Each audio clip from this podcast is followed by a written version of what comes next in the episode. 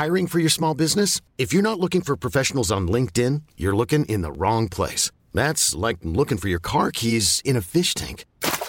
LinkedIn helps you hire professionals you can't find anywhere else, even those who aren't actively searching for a new job but might be open to the perfect role. In a given month, over 70% of LinkedIn users don't even visit other leading job sites. So start looking in the right place. With LinkedIn, you can hire professionals like a professional. Post your free job on linkedin.com/achieve today.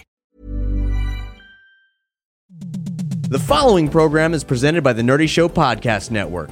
Geeky programming for all nerds across the multiverse. All Nerdy Show programming is made possible by A Comic Shop, Orlando's #1 comic shop and nerd destination, and with the generous support of listeners like you. For more Nerdy Show podcasts, community forums, and learn how you can support this and other Nerdy Show programming, visit nerdyshow.com. Hi everyone, this is Jeremy Soule, and you're listening to Nerdy Show.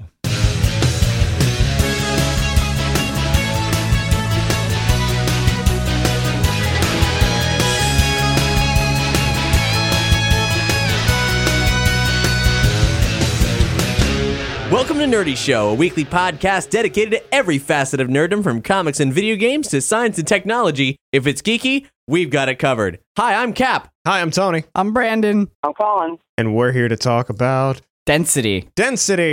I mean, Destiny. Yes, the game that's sweeping the nation. It's a big deal. It's a big. Oh, yeah. I mean, they said it was a big deal, so it must be a big deal. They shipped $500 million worth of copies the first day. It's the largest fresh IP launch of all time. Destiny is the new game from Bungie, the guys who made Halo. I haven't played it at all. I've watched you guys play a little bit. I've seen what they've shown publicly, and so I'll be asking a bunch of questions, but the three of you, Colin, Tony, Brandon, you guys have all played it. You play as one of three classes, exploring Earth and some of the surrounding planets. It's an intergalactic first-person shooter, and it is... ridiculously addicting. It's really fun. And a lot of fun. It is one of the most fun gameplay experiences I have had in a long time. Now, the story, the premise behind it is basically it takes place, several hundred, maybe even 1,000 years in the future. And there is this thing that came to Earth called the Traveler.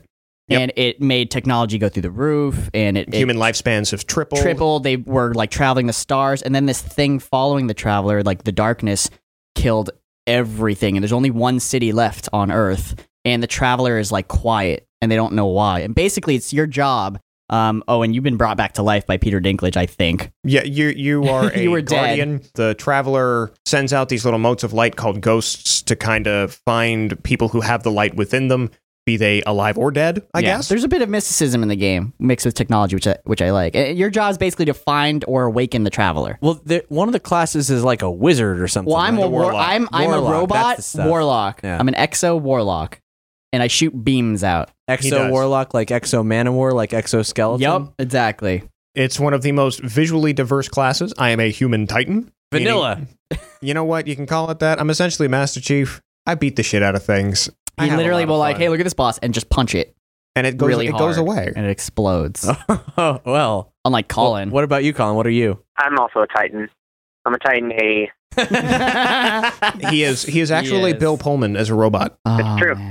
Because he, too, is an Exo. He and Brandon both do because one of the best parts about the game, like, number one, A-class tier feature, you press right on the D-pad as your character, and you dance. And if you're a robot, you do the robot. And they say it's not an MMO. No. Well, here's the thing. I don't understand about this game. It's really fun, and there are a bunch of people, but it's not an MMO. You're not going to see 1,000 people running around. You're going to see, like, maybe 8. 16. So, yeah. Now, Tony, I was watching you play it, and even though you're in this large building, facilities, ruined wastelands, and so on. You saw me playing on Venus. It didn't look like Diablo, but it seemed kind of like a dungeon crawler. No, it absolutely is a dungeon crawler. That's where, and especially it's funny because leading up to this game coming out, Brandon and I have been playing the shit out of Diablo Reaper of Souls, the Ultimate Evil Edition, just came out, a lot of fun. And the second we started playing this, I'd kept hearing the MMO comparison.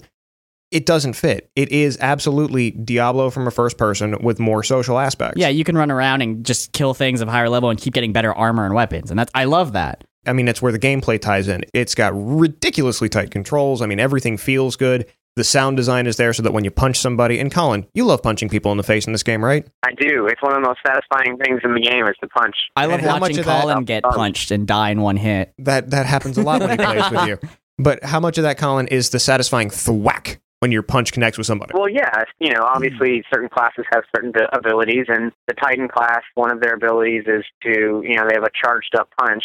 And when you punch an enemy, they explode into light, and it's pretty awesome. Disintegrate before your very eyes. I wanted to say there's another class that I think we talked about, the Hunter, which none of us are, but they get like a golden gun is their special. No, they get two different weapons. Oh, really? Oh, what? Yeah. No, because golden gun is the first one. One of the ways that the characters break down is you play as one of two subclasses that kind of dictate what your special moves are, kind of how you progress as a character.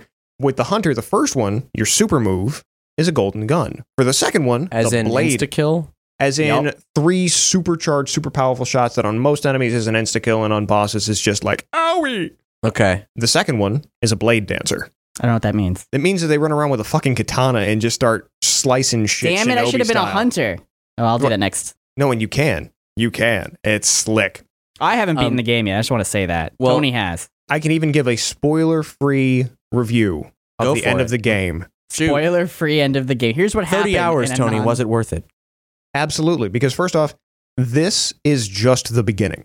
The ultimate thing that can be said about Destiny, at least in the first week that we've been playing it, is that this is only the beginning. The story itself, and I say this knowing that more content is coming, and soon. I mean, in the next couple of weeks, they're releasing more story content for free for people. Yeah, I don't remember the exact time frame, but I do recall Bungie saying something like, we're going to be developing this game for upwards of 10 years.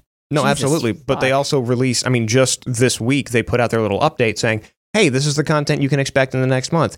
I was wondering why, like, raid. One of the things I've been bitching about, it's like the maximum level is 20. You could totally do that in like a day or two if you played a lot. Well, and it's just like, LOL. Yeah. And I'm just like 20. I'm like, what the fuck? Oh, that's it. Well, Tony, let's tell our loyal listeners, honestly, what was your first experience with Destiny when you first got it? How did you play Destiny the very first time that you played it? I am ashamed to say this. Well, he had 2 days off in a row. I did have 2 days off. I want to say there's 48 hours in that period.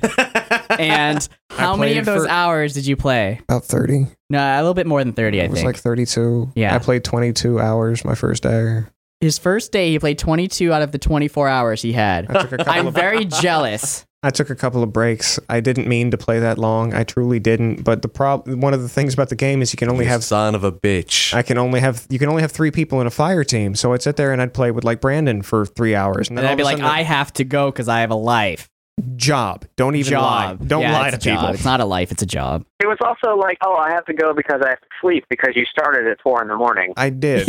As soon as it was, he came on at 3 a.m. because I woke up at 3. I woke up at like 3 a.m. just to try out Destiny, maybe 4 before work. I was like, oh my God, I'm so excited. I just want to try it for like 10 minutes. He's already on playing. 4 a.m. I come home from work at like 4 p.m. and he's still on. Brandon, what did you just describe? You were excited. You wanted to play it. Yeah. I was excited. I wanted to play it. Basically, we're jealous of you, is what I'm saying. But at the same time... I'm holding a gun in my hand. I'm jealous. This is the sort of shit that I used to do when I was... I can confirm he's holding a gun. When I was a much younger person. It is a gun. And I feel... There's a part of me that's like, yeah. Do you feel like Destiny. Maybe you played it too much and now you're like, you've done a lot and you should have spaced it out, or no? Fuck no. Not even a little bit. Okay, so now that you've like done everything or I haven't even done everything. You're past level 20. There's more stuff to do. Yeah, there's a hell of a lot more stuff to do. You beat the game. There's more stuff to do. Bungie has sat there and said that the end of the game, the level cap is only the beginning of the game. So this whole game is basically a prequel for the Destiny universe. What this game is doing, in my experience, is setting the stage. The story itself kind of delivers you the first third of what seems to be an overarching... This is going to be like the next Mass Effect, kind of? Not even Mass Effect, because Mass Effect... The thing about Mass Effect is that the Mass Effect universe and that game is very, very centered on the story and how in-depth the story and the universe is. And I think that Destiny's universe is very interesting, and it has a lot of depth, obviously, and a lot of lore and things that we'll discover and collectible cards that you can get in games that tell you more about certain species of enemies or certain types of guardians, which are, you know, your characters, etc. But the depth of the story itself is not very deep. Yeah, you start up and it's like, now you go. It's like they talk to you for like a minute and you're done. And then later on, there's a few story scenes, but that's really it. It's not a huge story game. It's more, I mean, like they talk about how it's not an MMO. I don't know how we could talk about it not being an MMO, because come on, y'all. It's an MMO. It's an MMO.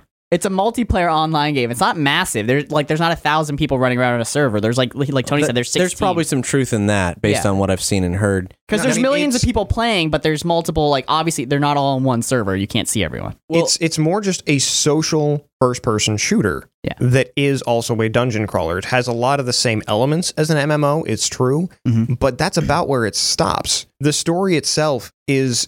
Pretty much everything that this is doing is just setting up what's coming down the pipeline. Oh, but it's great, though. I'm not saying it's not great. No, absolutely. Let any negative thing that is said about the story or about the impact that the world has, doesn't matter. Because at the end of the day, this is fun. I am not disparaging this game. This game is amazing. But if you're looking at it and going like, oh, yeah, this is going to be like Halo or Mass Effect. Like, look at this universe. Look at this world. Like, I'm going to have so much fun in this story. Like, I don't like Halo at all, so I like this. That's not what this game is about. That's not its focus. So don't buy it with that intention. The fun is not primarily had by experiencing the story.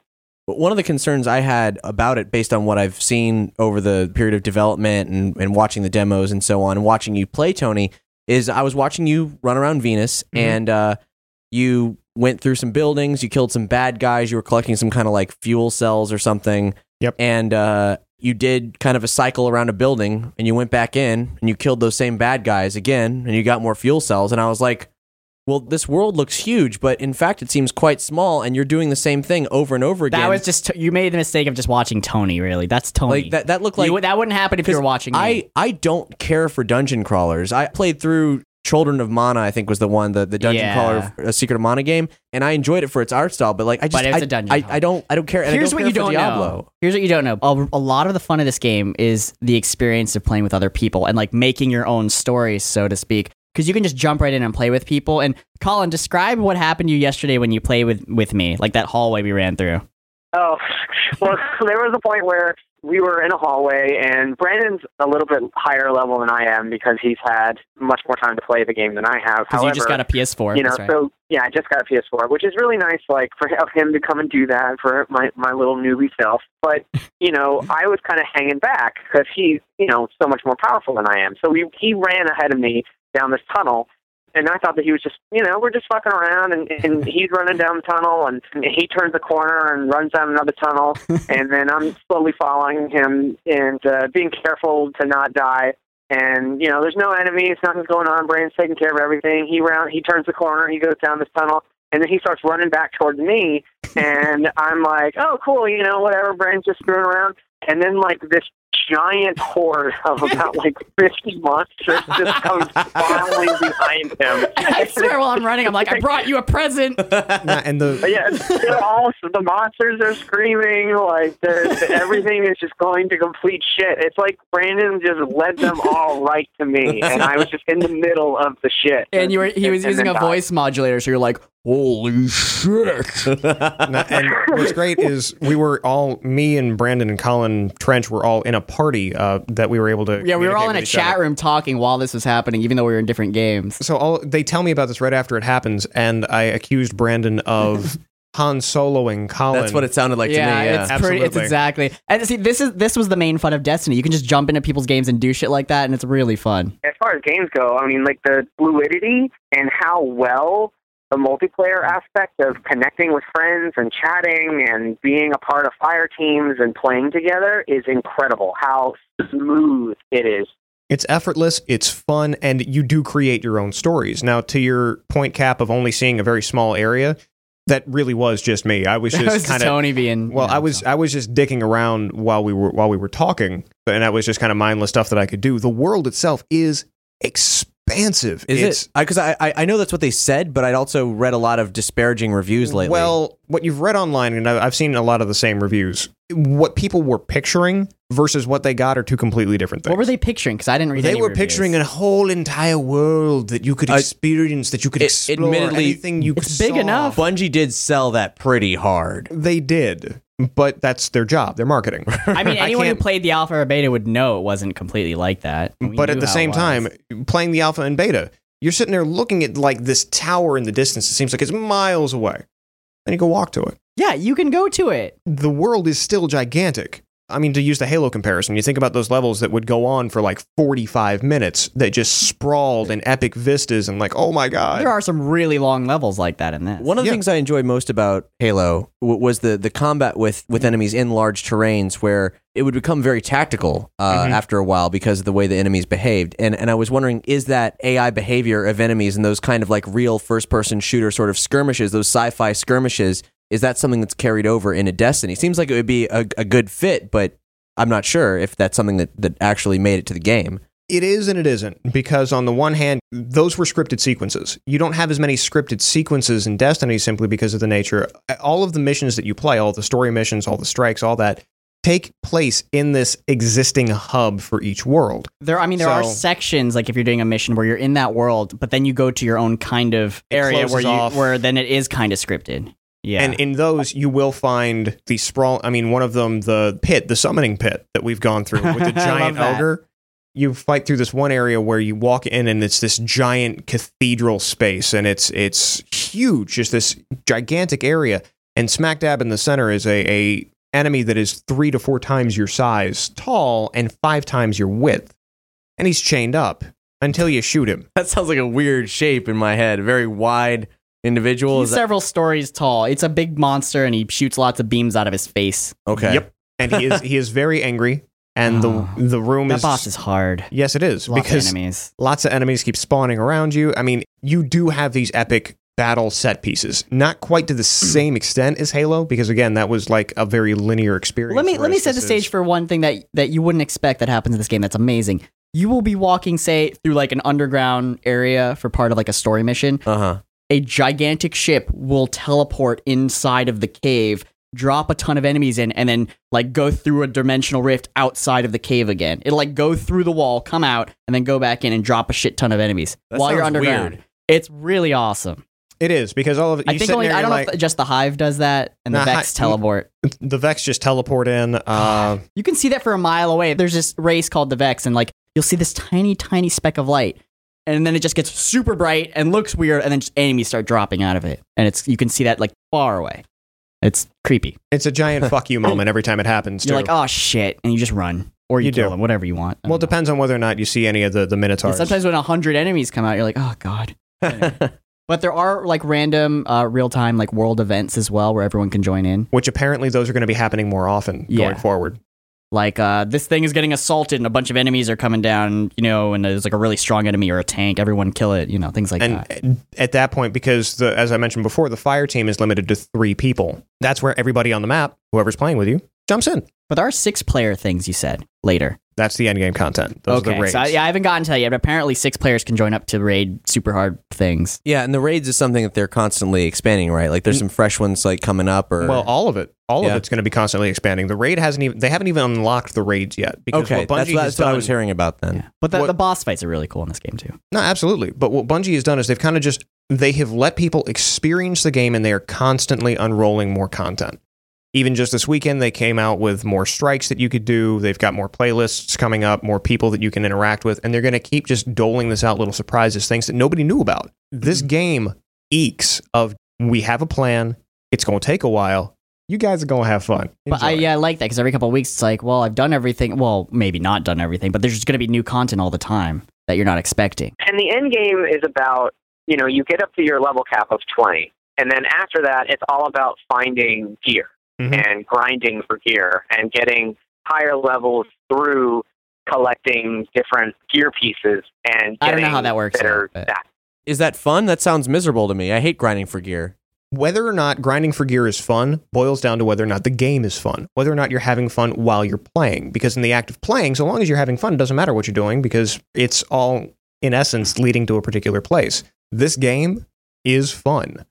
It doesn't matter what you do. All of it kind of moves towards something. If you're just kind of grinding on a planet, you're playing with 2 and 3 of your buddies. And so long as you've got a fire team you're playing with, mm-hmm. If I'm playing with Brandon, if I'm playing with Trench, if I'm playing with... I like to play solo sometimes because you guys have loud voices. That's because you're a little bitch. But no, there's something great about a game where you're running around in a first-person shooter killing things, and there might be some really hard enemies. You kill one, you get a better helmet, that like reloads your grenades faster, and suddenly you're doing better, and it has more armor. I mean, that doesn't make any sense. It but does. Okay. Well, no, because your grenades—they're not really grenades. They don't take up like a physical space. It's like something you shoot out of your hand. I'm not really sure how the grenades work. They were called grenades, but not really grenades. They come from the light. Exactly. There's magic in this game. Just deal with it and get over it. Anyway. Okay. But there will be armor pieces that raise things that will help reload that grenade faster, like because it's based on time and things like that. Instead of having an actual grenade cache. Yeah, it takes a lot to reload. To be fair, though, Cap, yes, it is very fun. And yes, playing with your buddies is fun. And yes, it is a first-person shooter, so it's different than doing a ton of fetch quests and, you know, playing WoW, and it's like, kill 20 monsters and then come back and then, you know, deliver this message to, you know, Chuck the Goblin. You know what I mean? It's not, I love Chuck the fucking Goblin. It's not that. But you are going to be playing the same mission a couple different times or doing the same amount of things, like, you know, killing a certain amount of enemies or collecting a certain amount of items that those enemies drop, and then, you know, returning them to the folks back at the tower, which is the main base. And you will be grinding. There will be times where you're like, "Oh, I'm going to play through this strike," which is a raid instance, almost, essentially. Yeah. And you will a dungeon, and you will play through that, hoping to get a piece of purple armor. You know what I mean? It means it's legendary. Anyway, Anyway. Right, but you know what I'm saying. But that's essentially what you're doing. Is you're like hoping. You're like, "Oh, will it drop this thing? Oh, damn it! It didn't. Oh, I guess I'll have to do it again." So it's fun in that you are playing with your friends or that you are having this really fun experience as a first-person shooter. And every time you play that instance, it's going to be different. But yes, there is grinding. There's a lot of grinding.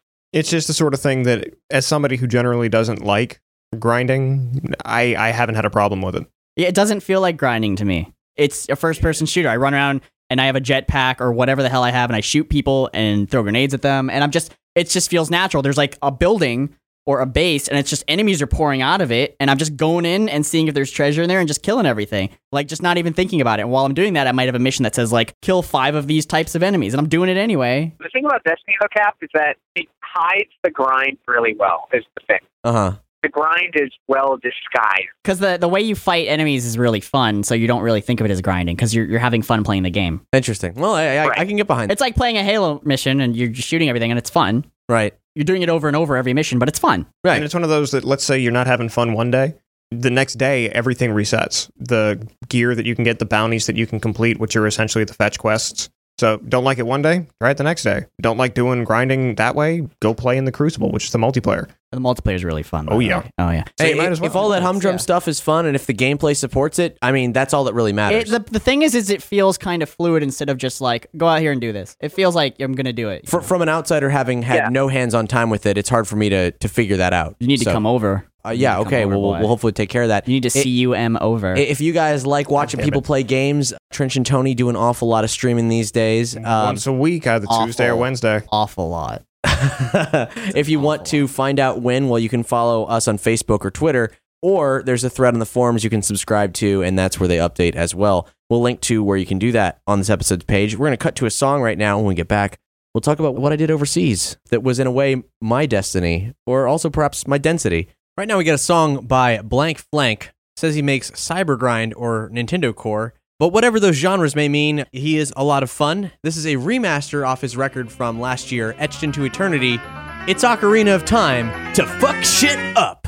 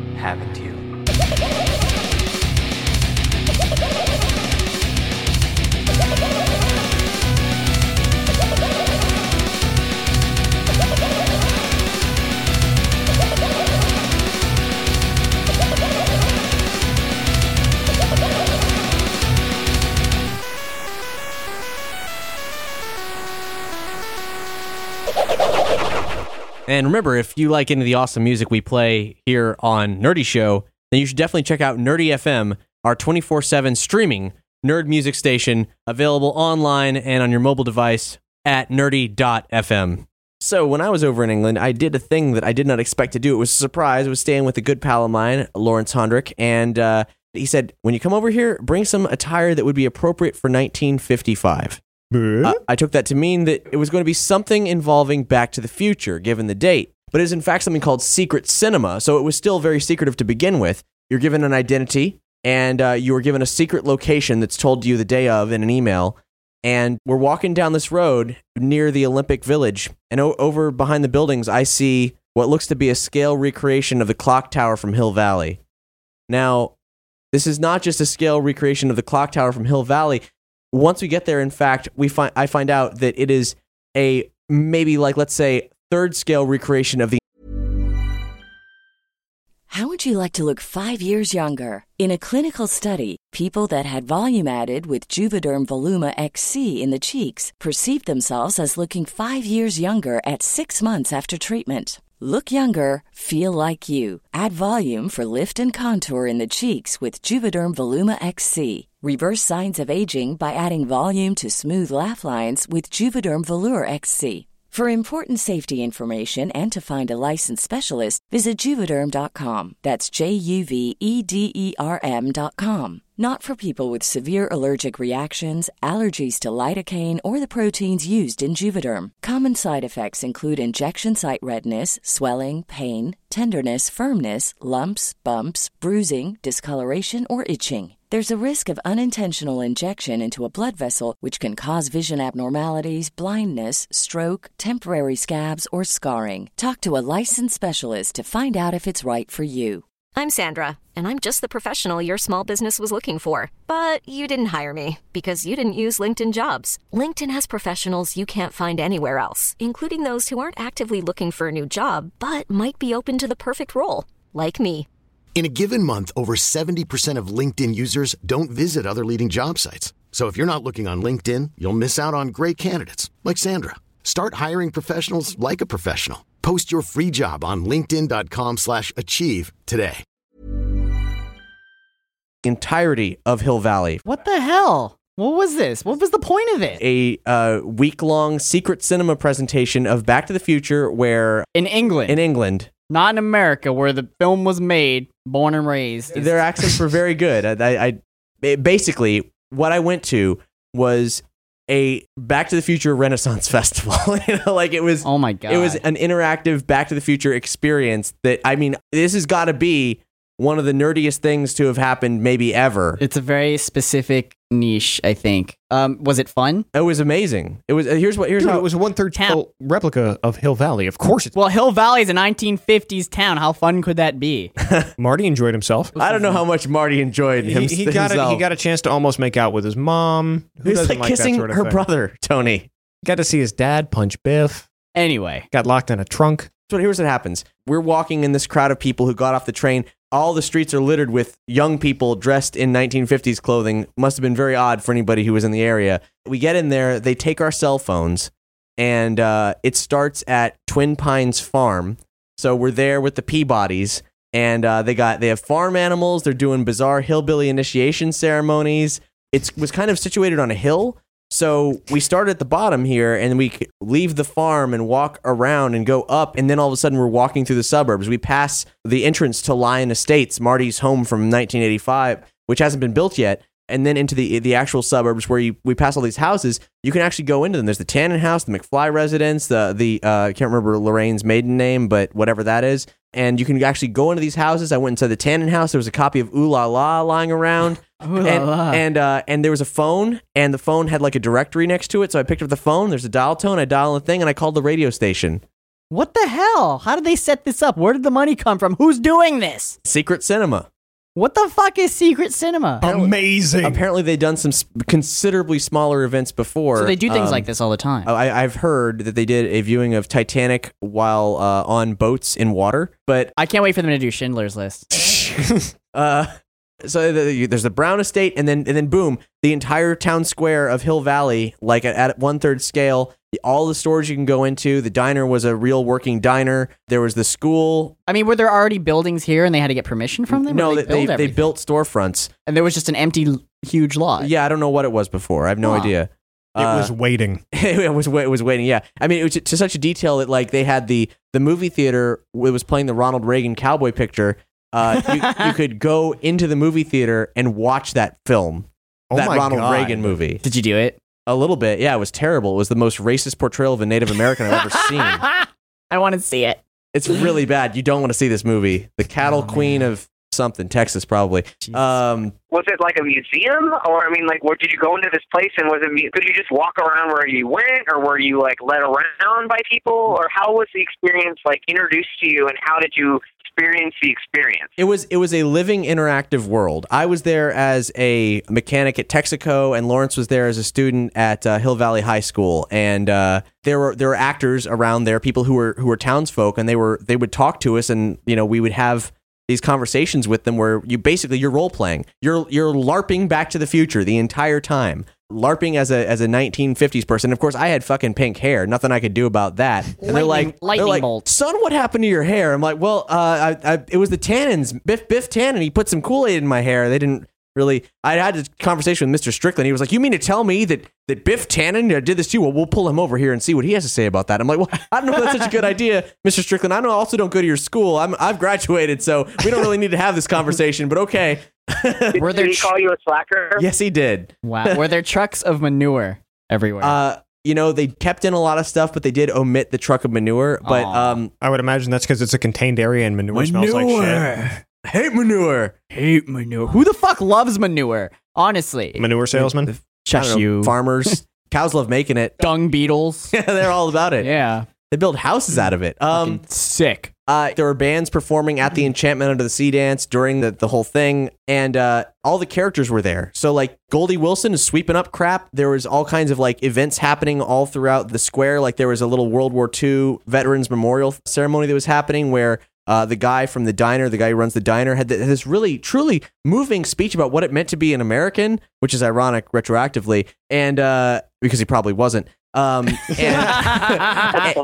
about World War II, and then Biff and his gang comes and just fucks everything up and throws water at people and upsets Lorraine, who is standing nearby. And while you're there, a good chunk of Back to the Future, the parts set in 1955, are reenacted around you. So, well, I mean, was there literally a DeLorean and Doc Brown? Well, and all that? Well, here's the thing: we happened to be in the diner when Marty realized he was next to George McFly, and the events proceeded from there. So then we started being able to guess what would come next in the film, where we would need to be to catch a scene. So you guys are just there doing whatever, and that unfolds as if it would naturally. Right. Because it's a living, working town, such as it is. And, I mean, it's all sets. You know, there's nothing too complicated. When you walk into a store, it's not a full store. It's like a little cubicle room that's sort of an interpretation of a store.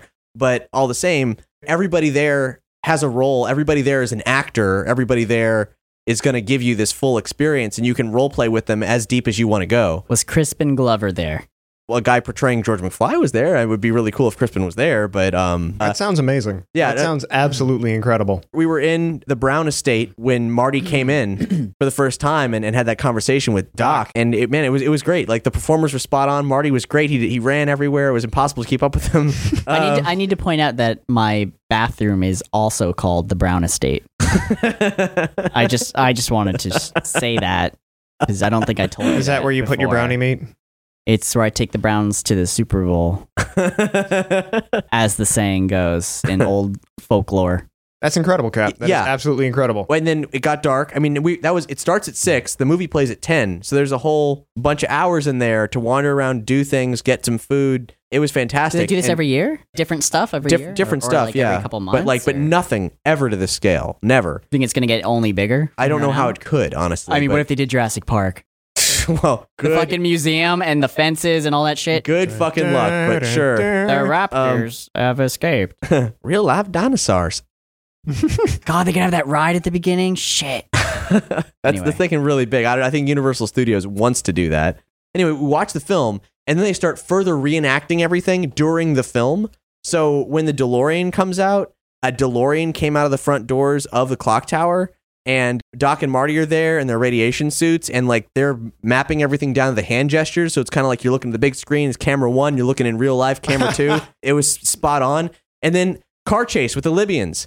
Like what? They had, you know, like fake AK-47s that were like spitting out like LED light, and then like a rocket launcher, and there were some mild pyrotechnics and so on, and every time the car went through time, there were strobes set up all over the plaza, so they would light up, and there'd be thunderous sound effects. And every car chase sequence, you know, Marty's weaving in and out of cars. He ran over the top of the Cadillac and all that. And I'm trying to think of how many hours they must have spent rehearsing and doing like visual checks and lighting checks to make everything perfectly on the day that they do this. Is it more than one day? It was they did it for like, I think they're supposed to do it for 2 weeks. Because I say just having a music festival where things constantly go wrong, and then they have this. Yeah. And it's like perfect. They had a week that they were supposed to do it, and it started a week late or something. But I don't know the details of that. But basically, I went, it was immaculate. It was an incredible experience. You know, Cap, it sounds very similar to Sleep No More, the installation piece by Punch Drunk Theater in New York, where you go into this 5-story. I can't even really. I did it once, and it seems like a 5-story building. It's this old abandoned warehouse that they've kind of retrofitted into all these different rooms with all this different set dressing and all this really interesting pieces of furniture. And there's a graveyard in there, and there's a forest, and all sorts of crazy shit. And basically, what they're doing is they're reenacting through silent storytelling and through dance the story of Macbeth. And so you are finding all of these different characters playing all the different characters in Macbeth. Like there's the three witches, and there's Macbeth and the king. And, are we talking about Macbeth from Gargoyles? Which is the same Macbeth as in Shakespeare. So yes, we are. Wait, there was a Macbeth before the one in Gargoyles? Yeah. God damn it, Brandon. Did he have a gun? I'm sure Greg Weiss will be both flattered and disgusted. I hope he's flattered. So, but you go into the experience. I know that you, Cap, weren't like, this didn't happen to you, but the experience in Sleep No More is that when you go in, it's set in the 19, I believe it's like the night, it's like a speakeasy, and you go in there and they give you these different cards, and it's all about splitting up with your group, because you end up putting on these giant white masks that you can see through, but no one can see what your facial expressions are. It's very eyes wide shut kind of mask. I was going to say that shit. There's this whole level of like anonymity where you are completely by yourself and you experience the world in any way you want to, and follow any characters that you want to follow or don't follow any of the characters, and read books that are on the tables, or, you know, just watch one character or move through and find different characters who are doing different things and how they interact with each other in these different scenes. It was a really amazing experience because since you have this mask on, it feels like no one knows who you are, and the performers sometimes interact with you, but for the most part, it's very voyeuristic. Colin, and it's a really interesting experience. How many anonymous blowjobs did you give? I mention it just because it, you know, Catholic experience reminds me of it, and if you want to experience something like this, you can still go to it. I've heard of Sleep No More from a lot of people. I really, really, really hope to do it, and I was thinking about it when I did the Back to the Future thing. I mean, it's very much like Sleep No More light. You're a character, you can build relationships up with the other characters who are there, be they participants or actors, but, you know, it's not... it's not that degree of immersive, and certainly, I mean, for starters, I mean, it's in an open square with hundreds of people, right? And they have, however, they did create an excuse for why there's so many people there, because it's the Hill Valley Town Fair. So over in one corner, you can go to this, like, there's a Ferris wheel and like a carousel and stuff. So they added in this element to sort of like create an excuse for all there being so many town festivities all happening at once. But it worked out really well, and they also added scenes like Doc's like, "We got to get you some clothes, you know, so we know you're from, you know, you're not from the future, you're from 1955." So they actually went to a clothier's down the street, which was so small we actually weren't able to see what was happening in there. But they did add scenes throughout, like the World War II memorial thing I mentioned. Anyway, it was really cool. I just want to report on this extremely nerdy, very surprising, and somewhat exclusive experience that happened. Over in the UK. Yeah, I mean, it was incredible. It was like totally, absolutely mind-blowing. Cap. Yes. Was it heavy? Huh.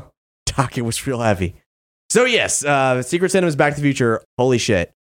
Nerdy Show is a listener-supported podcast. We rely on your generous donations to keep the lights lit, and the entire network, in fact, is listener-supported. All of our programming here, be it Dungeons and Doritos, Megaran and K. Murdoch's Bits, Rhymes, and Life, or Wicked Anime, or any of our other fine programming that I could go on a long, long, long list. We put out a lot of stuff. All of that stuff, listener-supported. We rely on your help. If you go to nerdyshow.com/support or just hit us up on the front page, you'll see that you can donate to us. If you do, we send you cool perks in the mail, including a ton of outtakes. Probably some from this episode. And some pizza rolls. Yeah. So many pizza rolls. I promise you no pizza rolls, but that's a thing. It's been a slow month so far. We got one donation earlier, and a very kind gentleman named Histrionic Spock bought some printer ink or toner or something through our Amazon store, because that's another way you can fund us. Go Histrionic Spock. I keep forgetting every time I buy shit on Amazon to go through our link. You have no excuse. I know. I'm sorry. I even bought my PS4 through Amazon and forgot to do it. You motherfucker. I'm sorry. Colin should have done it. You piece of tin. I forgot. I was really excited. It's not a piece of tin. Afford one, and then I was like, oh, wait. And I couldn't return it. You bastard. Well, if you would like to buy a PS4 this holiday season. To get Destiny. Or now to get Destiny. Go to nerdyshow.com/Amazon or just go to our front page, click the Amazon links. You can buy anything there. In fact, I even found out recently that Bad Dragon Dildos have a, they have their own store. I just farted when you said that. They have their own store on Amazon. So if you want to put something weird and shiny inside of you, you can even do that and support Nerdy Show. That's how much flexibility is offered to you. Double your pleasure. You're giving to us and to yourself. If you buy a Bad Dragon dildo and also some Double Mint gum, you can double your pleasure and double your fun. Wow. I'd like to give a shout out to Sean Lawlor, who said, "Looks like you're having a slow start this month's drive. Let's try and turn that around." Thank you, Sean. That's why you're real cool. Real cool. He's not my number one son, though. Who's your number one son? Malron, my brother to the north. Or my son to the north. He's a Canadian who has all sorts of awesome things, like shoveling manure, because that's cool. He farms syrup, Brandon. What? Why do we talk about Malron so much? He's awesome. This is a microsode now. People farm syrup? Anyway. Add it to the list. Donate to Nerdy Show. If you buy anything through Amazon, and I'm pretty sure you do, buy stuff on Amazon and it gives back to Nerdy Show. We get a percentage as an Amazon affiliate. You can follow us on SoundCloud. You can follow us on iTunes. You can subscribe to this or any or all Nerdy Show programming. If you listen to us on SoundCloud, you can actually comment at specific points in the track, which is pretty fun and cool to do. You should do it. Every time I tell a joke, you can type ha ha ha ha ha ha. Or you can type doo-doo butter Tony. God damn it. Doo-doo butter Tony. Hashtag doo-doo butter Tony. This is going to be a thing now, isn't it? Everybody doo-doo butter Tony whenever he's on an episode. But doo-doo butter Tony. 5 minutes, 12 seconds. Doo-doo butter Tony. This is going to be a social experiment. If everybody could please do that at 5 minutes and 12 seconds on this episode, just to see how many of you are listening, and just try that out.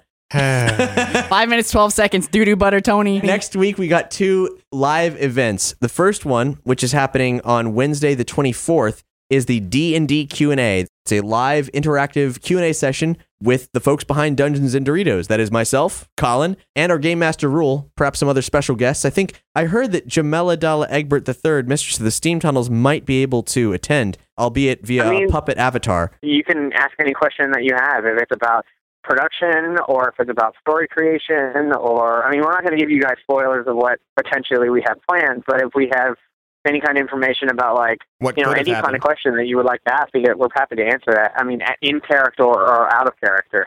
The D&D Q&A is happening the evening of Wednesday the 24th, and if you have any questions, then you should call in. We'll have a number posted where you can do that. Just stay tuned the day of the event for all the information you'll need to get in on it. It'll be a post on nerdyshow.com, and of course, we'll be spamming it all over our social networks. However, if you can't make it for this event, well, that's no problem.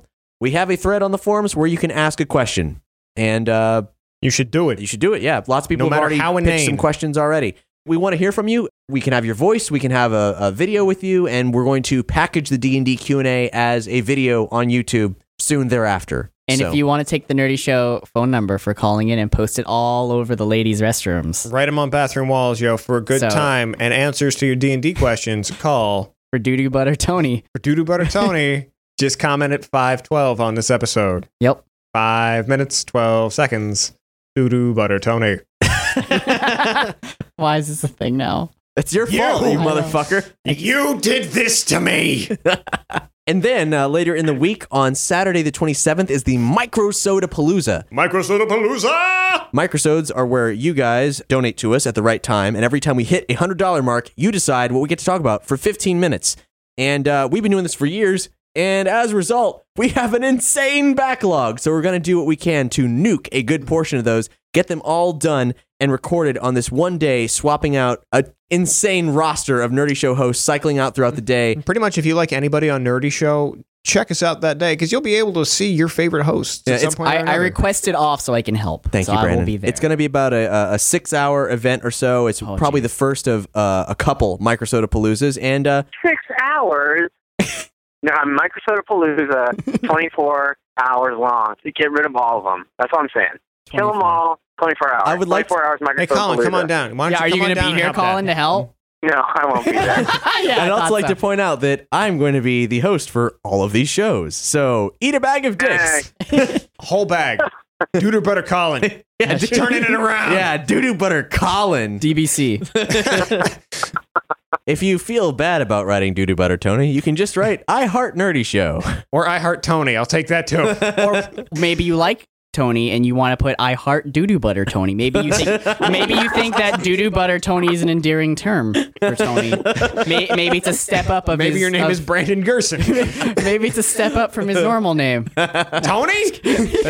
Remember this episode on SoundCloud, 5 minutes and 12 seconds. 5 minutes and 12 seconds. 5:12. Comment something about Tony, whether it be Doo Doo Buddy Tony. We're sorry, Tony. It's just a test. I want to see how many people will do this. This is just a test. DDBT. Doesn't matter when you do it. Could be years from now. Go for it. Doo Doo Butter Tony, I would like to spread him all over my bread. Oh, man. That is it. Thank you so much for listening to this episode of Nerdy Show. Go buy Destiny. Doo Doo Butter Tony. All of you. Come play with us. Become part of our guild on Destiny because we got Guardians. Is that a thing? Nerdy, I mean, yeah. There's a Nerdy Show guild. Yeah, I didn't know this. There is a Nerdy Show clan. Currently, it's called Guardians of the Nerdy. Go to Bungie.net, look up Guardians of the Nerdy, and hit join. Tony will accept. You should join. Yeah, I should. Brandon, you haven't joined our own fucking league? I'm in another guild before they even started it. Ugh. It wasn't my fault. So leave it. We're makes cooler. Me spit. I'm torn. Okay, anyway. Yeah, I'm going to totally join now. Thank you. Thank you for appeasing me. Yep, I'm doing it. All right. He's like doing it right this second. Do it. Where did that computer come from? All right, so next week, Microsodapalooza on the 27th, Saturday the 27th, and D&D Q&A the night of Wednesday the 24th. Tune in, and now we're going to take you to a song. It's a track by who I feel is one of the best voices in the entirety of Nerdcore. I'm not sure we've actually played much of her on Nerdy Show, but we certainly play her on Nerdy FM. This is a track by Samus from her album that came out this past summer, Another M, in honor of the impending release of the new Smash Brothers for the 3DS. Here's a track called Smash Bros. Bye, I'm Cap. Goodbye. I'm Tony, doo-doo butter Tony.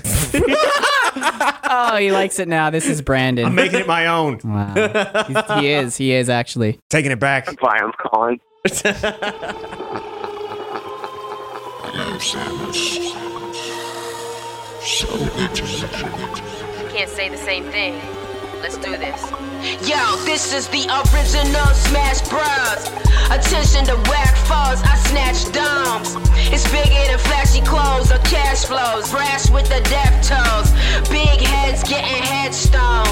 You all up in my dungeon, you blundered, you took a risk, babe. You sweating puddles all over, you getting pit stains. I'ma send your body down under, I call it Brisbane. I know you really don't want it, I'll put it this way. You heard what happens to cats, that's too curious. Whole thing happened too fast, now I'm furious. My theory is that Samus' head is damaged, she delirious. Hope you get the point like it's experience, period. You feeling tired? I can sense it through my cortex. Bitch, you killed my vibe, so it's appropriate that you're next. If I could, I would send your ass into a vortex. Get that astro glider, please apply it right before sex. And you fuck now, since the moment you touch down. Hush, child, lights out, I'm Mike Tyson, it's punch out. Holla, I'm the boss of the game, you caused me to pause, you off in the pen. You already lost when you thought you could play, what more can I say? This is the original Smash Bros. Attention to whack foes, I snatch domes. It's bigger than flashy clothes or cash flows. Grass with the death toes, big head. This is the original Smash Bros. Attention to whack foes, I snatch domes. It's bigger than flashy clothes or cash flows. Brass with the death tolls. Big heads getting headstones. Oh, you think you trouble? Well, I'm a troubleshooter. I'm trying to find solutions with my mobile miss or booster. When I finish my attack, you won't have jack like Kerouac. We can scrap until the background fade to black like silhouettes. You can postpone death, sit up chilling in your glass house. No stones, I'm flinging missiles till I'm maxed out. I'll be walking through hell or high water, dodging your shots while I repel the high lava. I keep my thoughts on my people, cause I've been told what FEMA did to blacks in Katrina right there in NOLA. Got my eyes up, I must rise up. I'm a phoenix like the Capitol, read up on Arizona. Yeah, you niggas be acting so tough. See me, then you turn in the color of Sammy Sosa. Post up at the top, I'm blocking shots. I ain't giving up my spot, call me Rosa. This is the original Smash Bros. Attention to whack foes, I snatch domes. It's bigger than flashy clothes or cash flows. Brass with the death tolls. Big heads getting headstones. This is the original Smash Bros. Attention to whack foes, I snatch domes. It's bigger than flashy clothes or cash flows. Brass with the death tolls. Big heads getting headstones. I think I just need one more good shot. Focus. Focus. Go.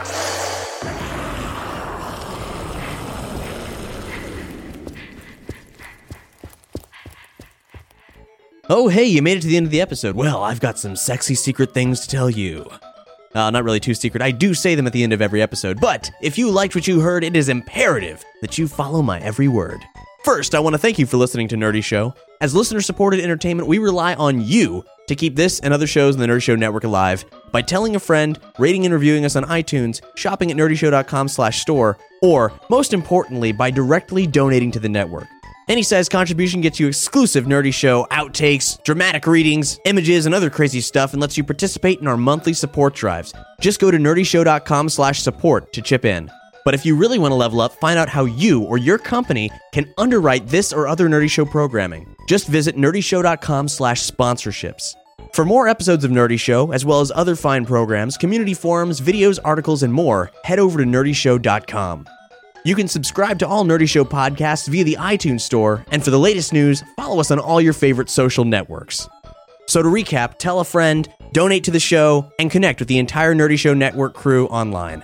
We're glad to be your home for authentic nerdy entertainment. Even on a budget, quality is non-negotiable. That's why Quince is the place to score high-end essentials at 50 to 80% less than similar brands. Get your hands on buttery soft cashmere sweaters from just $60, Italian leather jackets, and so much more. And the best part about Quince, they exclusively partner with factories committed to safe, ethical, and responsible manufacturing. Elevate your style without the elevated price tag with Quince. Go to quince.com/upgrade for free shipping and 365-day returns.